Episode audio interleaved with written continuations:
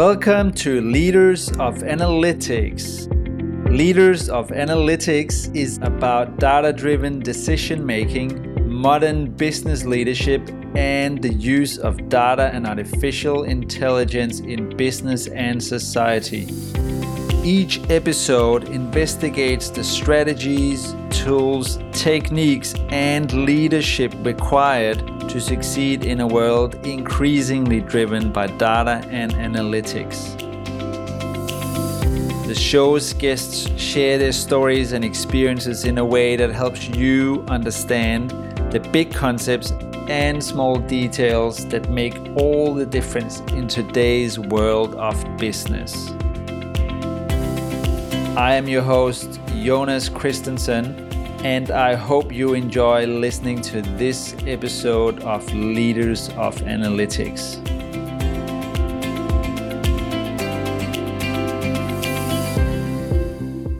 My guest on this episode of Leaders of Analytics is Kate Strachnyi. Kate is a well known figure in the global data community. She is a master educator and prolific content creator who has built an online community of almost 200,000 followers. Through the Datacated brand, she runs online training, seminars, conferences, expos, and podcasts while connecting data professionals across the world. She's also the author of four books in the data science genre and a marathon runner. I recently caught up with Kate to learn more about what it takes to keep up with the fast paced and ever evolving world of data and analytics. In this episode, we discuss the most important data science skills in the next five to 10 years, the most underrated skill in data science, how to make your day productive and enjoyable, career advice for someone starting out in data science today, minting NFTs for the global data community, and much more. Let's get to it. Here is Kate.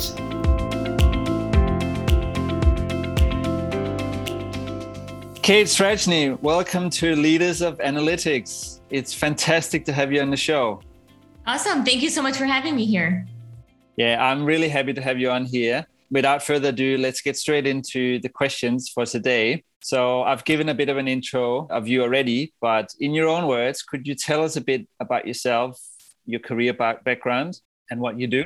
Yeah, absolutely. So I started my career in risk management, financial services, and then about eight years ago or so, I've sort of journeyed into data analytics. So it came sort of as an accident where I was looking for a role that simply kept me working from home because I was expecting my first child at the time. And at the moment I was had a very busy schedule. I was doing consulting, traveling, late nights, weekends. And lucky for me, I was, you know, after several months of searching, I don't know if you can call that luck, I was able to find a role that happened to be a data analytics insight strategy manager.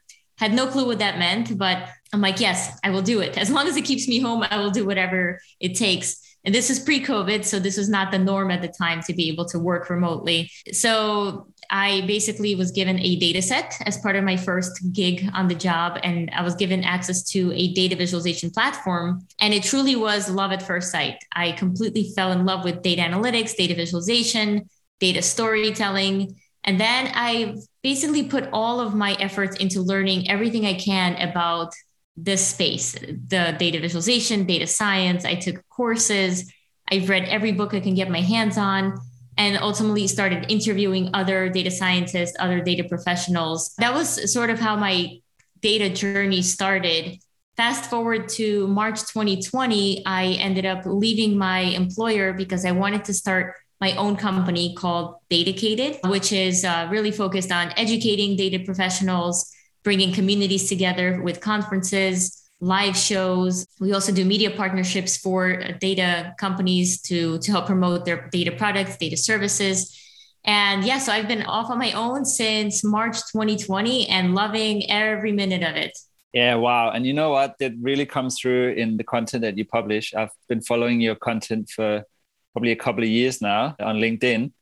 And first of all, there's just so much of it and you can really see that passion that you have for the topic and your chosen vocation that you've fallen in love with uh, you can really see that shine through And Kate, you have built this huge worldwide community of data lovers in what I'd say is a, a very short time, really, just a few years. And anyone like me who has a LinkedIn profile has likely come across this content that you put out. Um, and you've created the Datacated brand, as you talked about as well, which does quite a lot of things. Could you tell us a bit about what Datacated is and what it's about? Yeah, absolutely. So interestingly, I don't even remember how I came up with the term dedicated or dedicated, but essentially it means being dedicated to data, um, as well as the sound of my name, Kate, sort of baked into that. And I've had several people tell me I should call it data-cated with a K instead of a C, but I think for, for whom English is not their first language, I think it would be a little bit lost on them with what data-cated really means. But yeah, essentially the company is focused on a few different things. And I touched on this a, a little bit, but we started out as an academy teaching individuals how to use tools like Tableau, Power BI, and Qlik, and learning about the best practices for data visualization and data storytelling. And currently, we're transitioning that all into a community called Datacated Circle which if folks are interested in applying to join the circle, it is free to join. You just have to go to circle.datacated.com and there's a quick application there. But the goal here now is to build a community of data professionals across all different industries, all regions, at all levels, and really across different professions within the data space. So think data analysts, data scientists, machine learning engineers, students who are just learning about data, chief data officers. I want them all centrally located in this one stop shop community where we'll have live sessions, we'll have courses. I'm currently porting my academy into the community to sort of have this one central place. And that's really all about the data professionals in the community. The other side of the business really is supporting companies that are innovating in this space and are trying to reach an audience.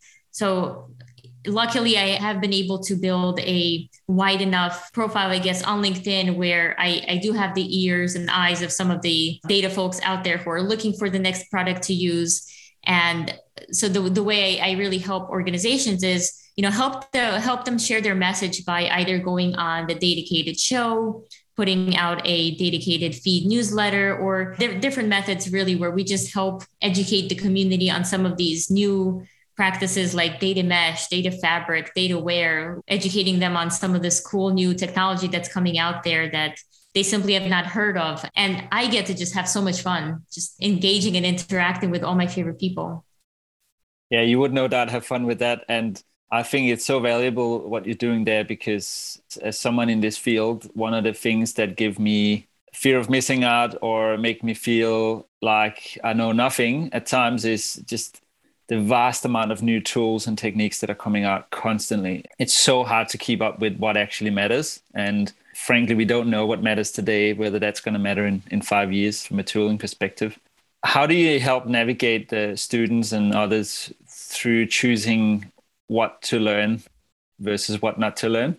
Yeah, I think I think it all depends on what the specific individual's goals are, right? In in some cases, they simply want to get a job, let's say as a data analyst, and they just want to create dashboards all day. In that case, I usually tell them pick one tool, you know, let's say Tableau, Power BI, or Qlik, and learn this tool really well to, the extent where you can just take any data set, put together uh, data visualization, put together some dashboards because the beauty of that is, let's say you end up getting a job and you know Tableau really well. If the company you, that ends up hiring you uses Power BI or something different, well, it doesn't matter that much because once you've mastered the proper data visualization best practices, you know when to use which chart, you know when to use which colors, and sort of design principles then the tool itself is pretty similar. I always tell people it's it's sort of like a kitchen inside a house, right? You have a kitchen. I, am assuming most people who are listening to this have a kitchen, unless they're one of the, like the cool people who live in a bus or van and they just travel the world. I have a few friends like that, but the majority will have a kitchen. And your kitchen will have forks and you'll have a drawer for your utensils and knives and plates and similarly, Tableau will have a place where you can change the colors of the bars and change, you know, maybe the currency symbol in, in front of your numbers. And then Power BI will also have sort of their kitchen, right? Things might not be located in the exact same places as they were in the kitchen that you were used to, but chances are they also have the forks and knives and all the formatting tools. So it's really a matter of just knowing where the things are. And it, it's a lot easier to learn that once you've already mastered one tool. Great analogy. I love that kitchen analogy.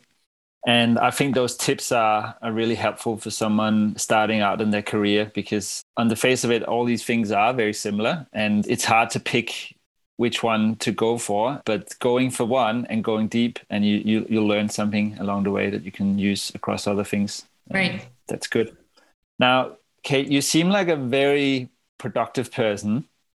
So, what does a typical day look like for you, and what drives you to keep going at this pace? Yeah, thanks. I, I'd like to think of myself as productive, but then again, you know, I'm looking at my huge to do list of things I want to accomplish because I think I'm, I'm very driven and motivated. Not sure exactly why, but there's just a million things I want to get done every single day. So I'll walk you through my my typical day, and they they do range sometimes, but I essentially wake up at five o'clock in the morning, sometimes a bit earlier, sometimes a bit later, but on average, I'm up by five. I have my first coffee because I have two coffees per day. And one has to be at 5 a.m. And then I get to my desk. So everybody's sleeping. I have two kids, two girls, and my husband here who sleeps a little later. So I'm, I, I sort of get the morning to myself between 5 a.m. and 7 a.m. And that's when all my productive work happens. It's interesting because sometimes I forget that I've even done the work because my body might still be sort of sleeping, right? It's you know, you just wake up, I get all these emails out and I'm like, wow, when did I do this? So those are my first two hours. Then 7 a.m. to 9 a.m. is typically for the kids. So making breakfast, packing their lunch, getting them to school. Then by the time I get home, you know, it's about 8:30. I have my breakfast. And then nine o'clock, it's it's sort of back to the office. My office is in my house, so it's very convenient. Very little travel time for me. And then from 9 a.m. to 2 p.m., I essentially take some calls. I only have about four slots a day that I tend to take calls. And yeah, 9 a.m. to 2 p.m. Monday through Thursday are my my work hours outside of that short or early morning stint. After that, it's really about the kids again. So go pick up the kids, lunch, dinner, homework, bath time, whatever, running and TV, very minimal TV in my life and some reading and then off to bed like by 9:30. That's my day. So and that's just Monday through Thursday. Fridays typically cleaning and catch up and home stuff. And Saturday, Sunday, I, I just don't work. I just family time. Yeah, good on you. I think that's what a lot of people struggle with these days is when we are working from home, it's a little bit like when you were a student. If you were that kind of student, there's always homework to do. You can always do more, and the office is just in the other room. So it's good to cut the weekends off like that. Yes it helps when you have kids. They don't really give you a choice. You're like, yeah, that's true. I used to get up at five, like you, many years ago. I, I, don't do that anymore, but I can recognize the productive time that I got. It was amazing. Um, you can get so much done. Why did you stop? Why did I stop? I stopped because I wasn't getting enough sleep, basically. And I was doing it because I had a startup on the side and I was working full time. And I started running out of mental energy from it basically. So I took a break from it and I realized that I also need sleep in my life. And I think your your approach sounds a little bit more balanced because I wasn't going to bed at 9:30, so that didn't kind of mesh. But those hours in the morning where you have your own time, there's no no one around, the world is still asleep and it's just you, it can be really productive. Definitely helps. Now, Kate, dare I say that you're a bit of a data nerd? Sure. Okay. like me, nothing wrong in that. And you're a prolific content creator in this field of data, data science, visualization, etc. And you've actually also written four books. Could you tell us a bit about these books and what made you write them? Yeah, absolutely. So, my first book, Journey to Data Scientist, I wrote simply because I was learning about the data science space and I was having similar conversations, you know, like just interviews with data scientists asking them, So, how did you get to where you are? And I started that because I was full swing into wanting to become a data scientist. And I figured, what better way to learn how to do this than to hear other people's journeys? And early on through my interviews, I realized that this information might be interesting to other people in the world. So I decided to, to make this into a book just by self publishing. And it was a pretty simple task to do. The second book was The Disruptors. And this is where I took a similar approach but decided to interview 10 famous or you know really well-known data scientists or data professionals and just simply hear their thoughts right? So each each chapter in that book is dedicated to an individual sharing their story and their insights and sort of their wisdom off to the next generation. The book that came after that was the mothers of data science and again similarly sharing stories of mothers who became data scientists. And seeing what advice they had to other women in this space and sort of the added factor of dealing with children. And I think that was an interesting way to share their stories. Last but not least, the data literacy for kids. So have to cover all the spectrums here is a kid's book. It's an online book that I wrote with Jordan Morrow, who's, who's like the king of data literacy or the godfather of data literacy. I forget what he calls himself. But essentially, we got together at one conference for, I don't know, like an hour, and we sort of drafted this book together. It's very simple. It's it's for like six year olds to explain to them what data literacy is. So that was more of a, a little fun side project.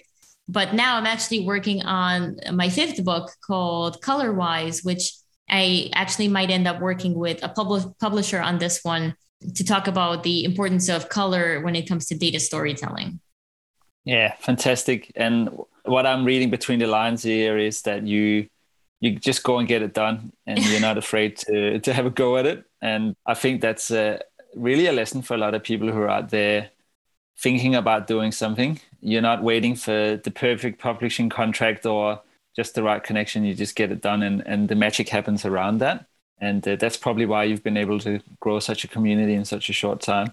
Yeah i think it's important to simply do it. And you know this brings me to the one thing i think i didn't cover yet for the Datacated perspective is i also run conferences. So i'm, I'm planning my fifth conference in march of 2022 and i've recently just started planning this out. But my first ever conference was in october of last year and i remember I had, I don't know, less than two months to plan it. And I was talking to a friend of mine, Scott Taylor, the data whisperer. We were just on a, on a Zoom call, randomly chatting. And I'm like, Scott, you know, I think I should put together a conference. And he's like, yeah, that's a good idea. Maybe a few years from now. And I'm like, no, no, in two months, I'm going to do a conference. I, I, decided to just go forward with it and try it because the best way to learn something is, is by doing, right? And I figured what's the worst that can happen? A bunch of people get together and learn. We ended up having over 7,000 people register for this random data conference. So to me, it became so real so quickly. So then I ended up doing it again in February, May, and in October of, of this year, and now planning my, my fifth event. And what would you say is unique or different about the Data Datacated conferences? A couple of things. So one is we are live on LinkedIn, YouTube, Twitter, Facebook, and Twitch. So it's 100% live. You won't see this polished, pre-recorded people dressed in suits and ties and slides up and going on and on. So that's one differentiator. So it's it's it's also very fast paced. Speakers get about 10 minutes to provide their presentation. So they really have to simply get to the point, and then because it's live, we actually take questions from the live audience. Uh, we, we try to engage them as, as much as possible. And also there are giveaways. So throughout the live sessions, we also have fun little giveaways and contests and trivia. And each event has been different in a unique way. So we had one focused on the data analytics process, taking the journey from the beginning to the end. We had one that was focused on different industries like healthcare, financial services, and food and beverage, and how data plays a role in that. Uh, so, really trying to spice things up. Yeah, I love it. You're innovating in a few ways here in this conference space. When I think about it, because I'm I'm used to the uh, the old way of doing corporate conferences, where you go to a, a hotel and they've rented out an area in there, and there's stalls with all the vendors from different software companies that you have to meet, and yeah it's either prohibitively expensive to attend or you're only attending by invite. Yeah. Whereas this is for everyone and very fast paced. Yeah. So uh, thank you for challenging the uh, status quo and uh, allowing the community to grow. Uh, now, Kate, back to your books there. So when I look at those books, all of them are created to help others succeed in the field of data science.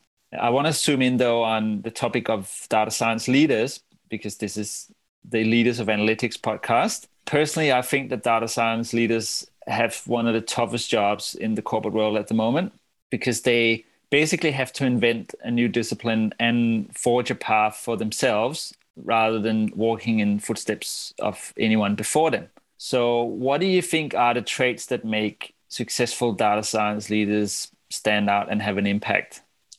Yeah, I think the leaders that will stand out in the future and those that have stood out in the past are those who understand the problems of the people. So what I mean here is if you want data analytics to grow as a profession or as a as a field within an organization, showing the rest of the population the value that you bring to the table and really taking them on that journey is extremely important. So having that pulse of being, I guess, a good communicator, uh, understanding what the people care about, what they want, making sure that your data team, when they're building products and they're they're providing services, making sure that those are actually the services that matter. You'd think this is common sense, but then when you look across organizations, you'll notice data professionals building these great dashboards and building all these assets that get unused. They're just sitting there. Their adoption rate is extremely low because they have not done the right job of understanding what is it that people actually need.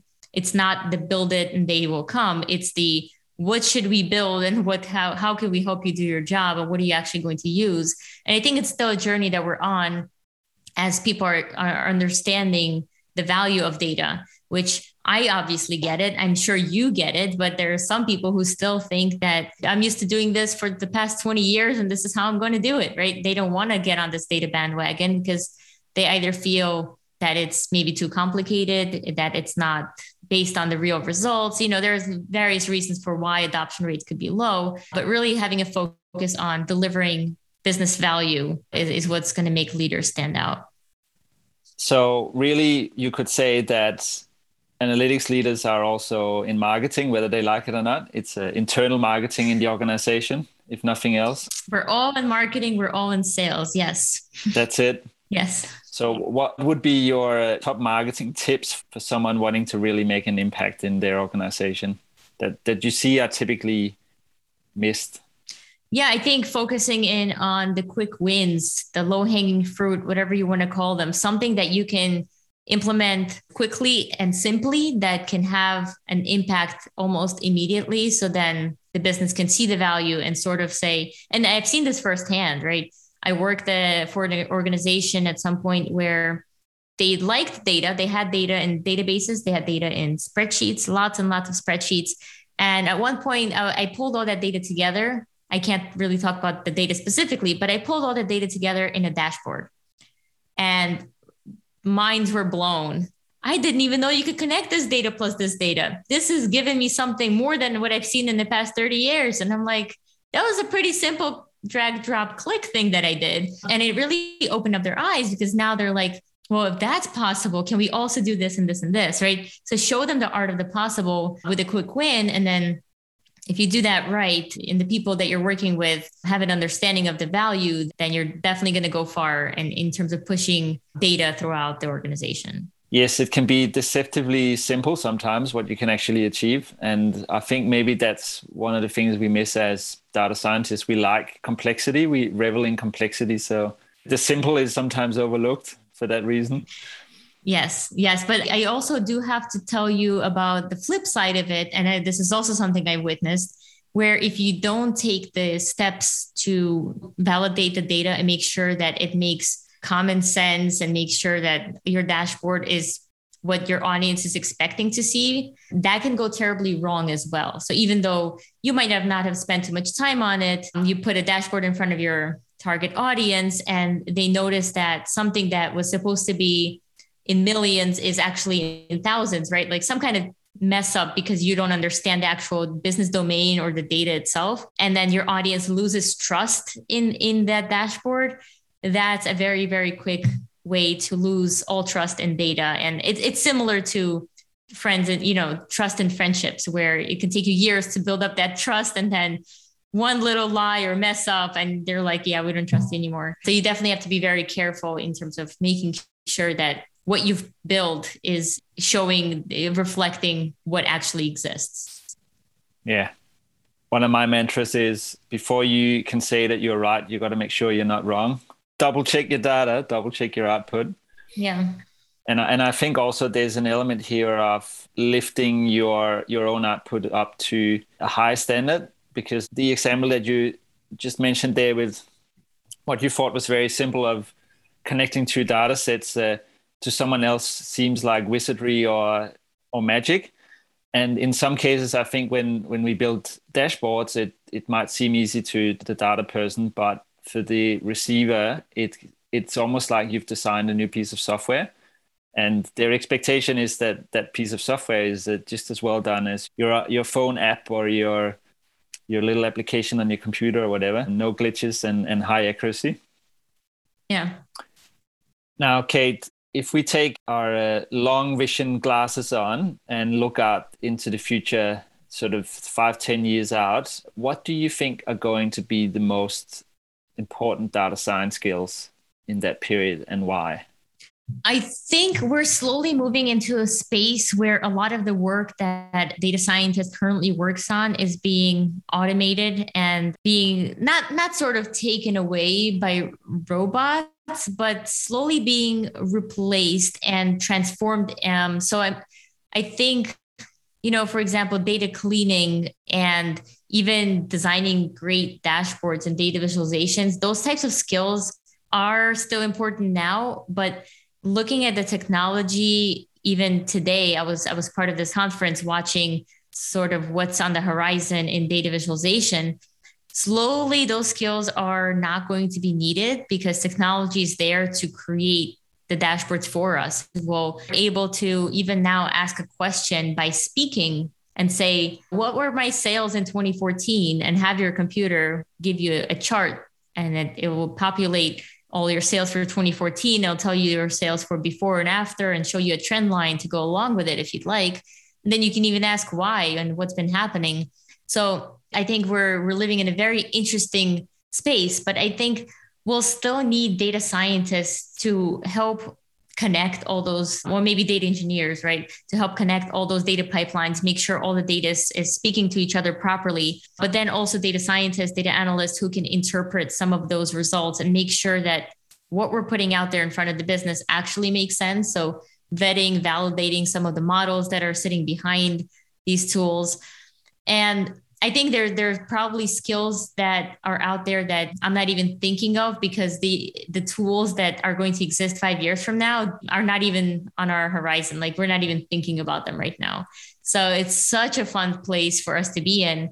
I, I actually even recently witnessed a demo of a tool where you upload a data set and then instead of sort of creating a chart or looking at the data, it will give you a video of a person a, robotically, you know, AI sort of individual that will tell you the story of the data and create the charts in seconds. So you don't actually have to touch anything. You just give them data and they'll give you a story, which is so cool, right? But you've got to think about all the individuals who are are cramming for their data science boot camps right now because there's so many of them trying to learn all these skills and I'm I'm sort of an optimist. I always think like there'll always be a role. I, I even remember when I was I was I studied finance in undergrad and um, I was graduating during the financial crisis. And all of my finance major friends, they're like, I'm leaving this. I'm going to do accounting.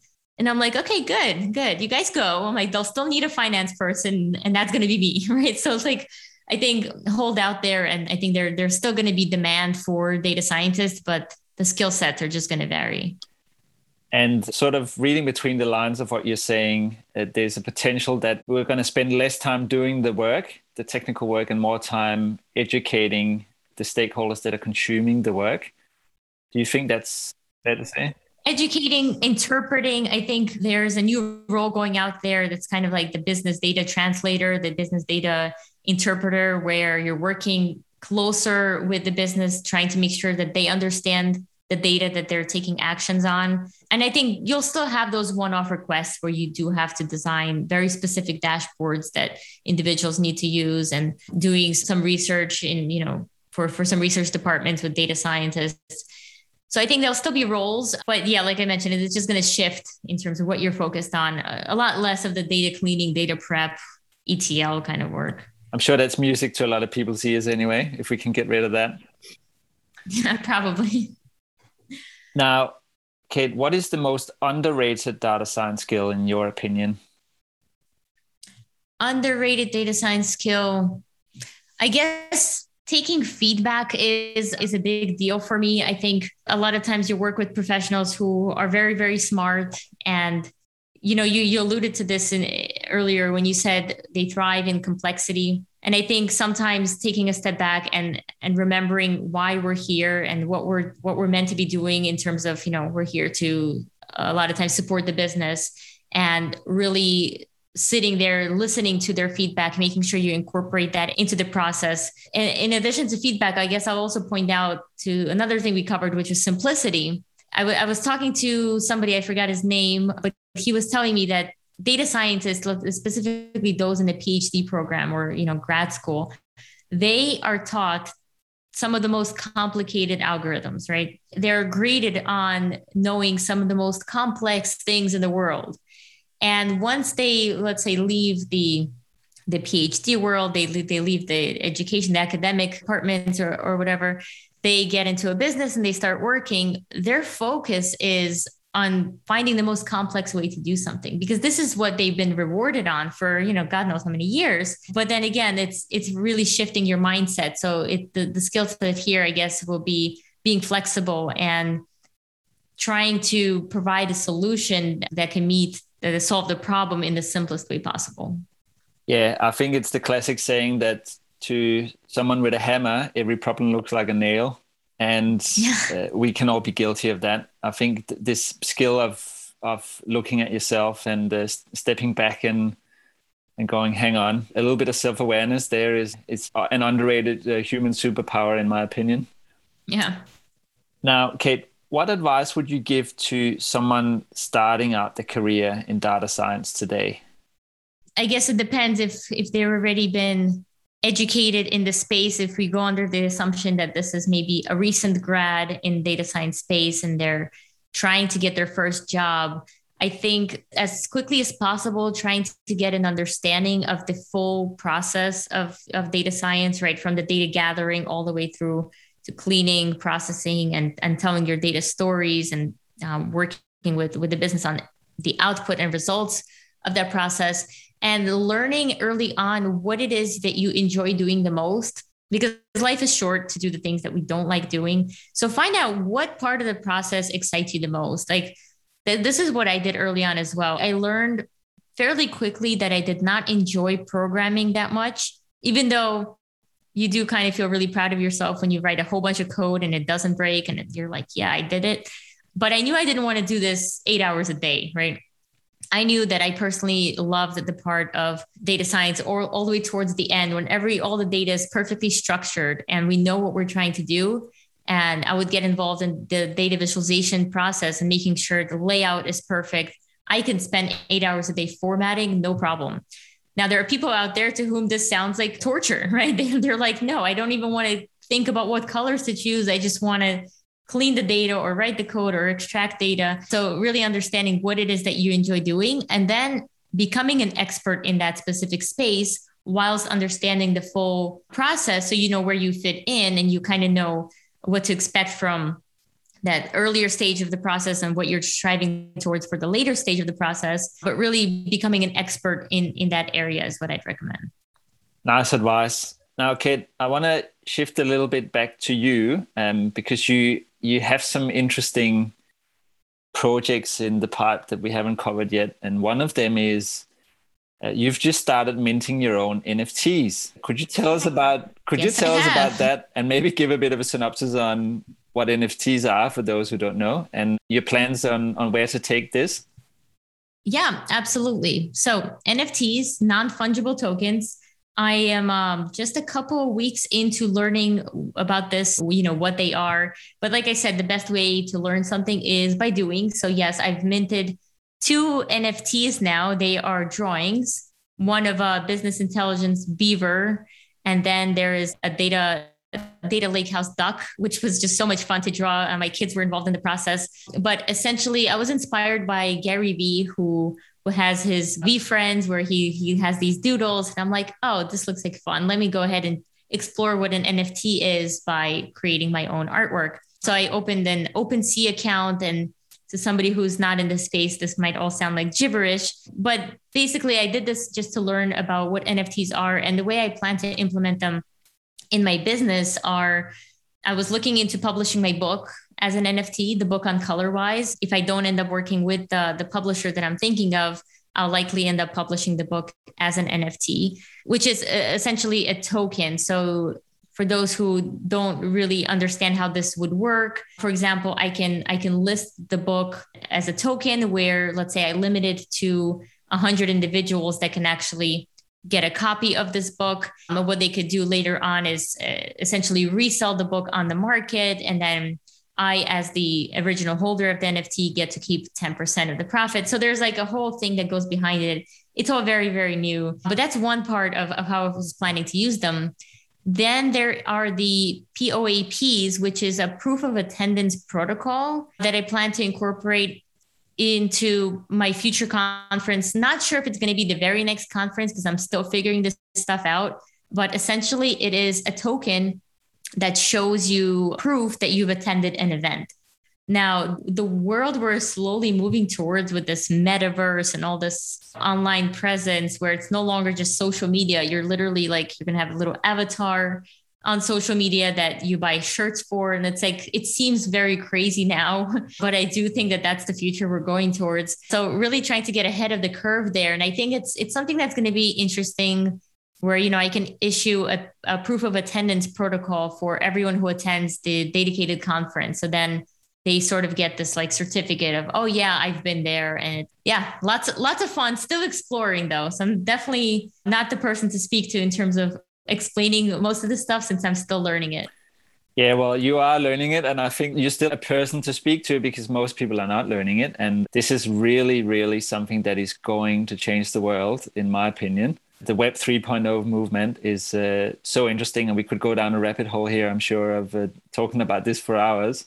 Um, but for listeners, non fungible tokens, once you start thinking about it a bit creatively, there is so many applications for it that uh, haven't even been thought out yet. And Kate's doing the right thing by simply learning about it, and then the ideas will come. So I encourage anyone to to look into that and uh, maybe buy your own uh, CryptoPunk and, and, give it a shirt if you can afford it. So I, will be following that uh, for sure, Kate. Your journey with the NFTs. Now, another thing you've just done is uh, you've completed the New York Marathon. So congratulations on that.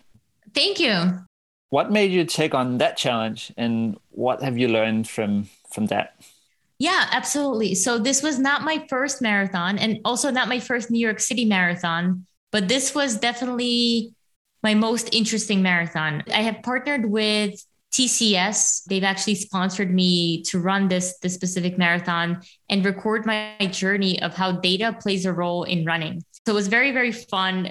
One of the best partnerships I've ever had because you know getting paid to talk about data and running is you know just all my favorite things combined all in one and i had a personal goal to beat my personal record for running a marathon which at that time was 5 hours and 7 minutes and 15 seconds and then i ended up beating my goal I, I completed this one in 4 hours 51 minutes and 52 seconds so i basically beat my goal by a lot more than I than I expected. And interestingly, I've been tracking my my training data and really just hoping for the best. But so glad that that run is over. It literally took everything I had throughout the almost five hours of running because my pace is generally a lot slower and I tend to do a lot of walk running during marathons because I, I just feel bad for myself. I'm like, oh, come on, it's okay. You can walk a little.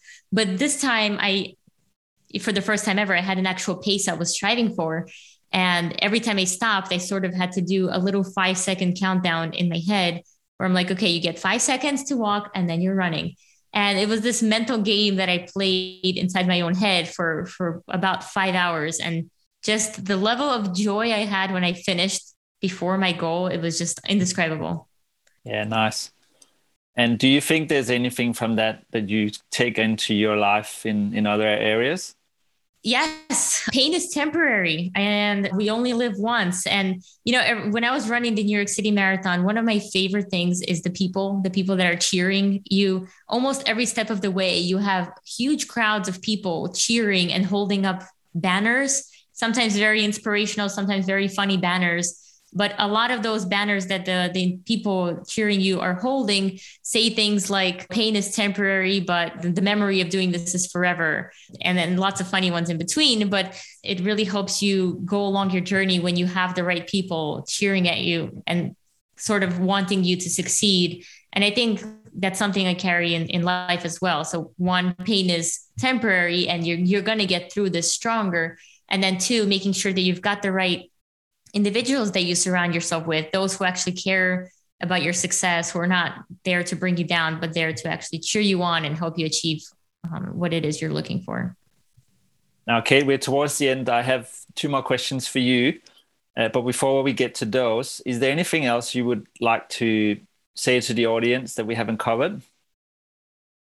Well, yeah, I think uh, we we did cover it, but I do just want to remind folks to go ahead and check out the Datacated Circle, circle.datacated.com. I, I really want to get as many awesome data professionals in that community as possible to really pull off having the the biggest, baddest, best data professional community in the world. So go ahead and check it out uh, and, and join us there.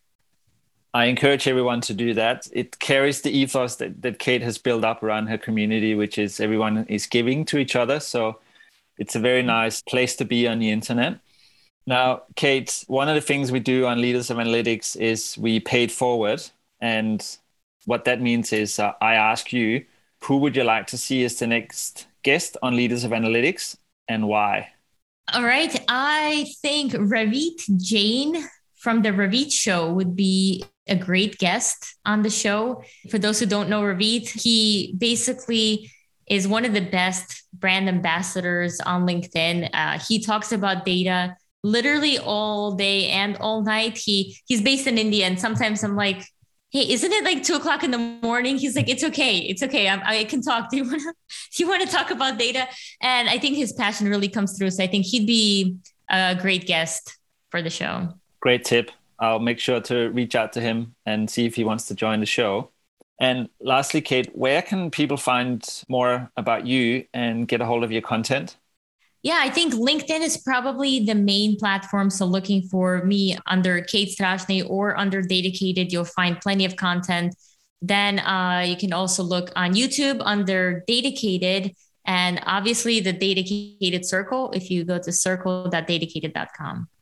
Wonderful. I really encourage everyone to check out Kate and her content and uh, click follow on all of those social media buttons. It won't be a waste of your time, I assure you.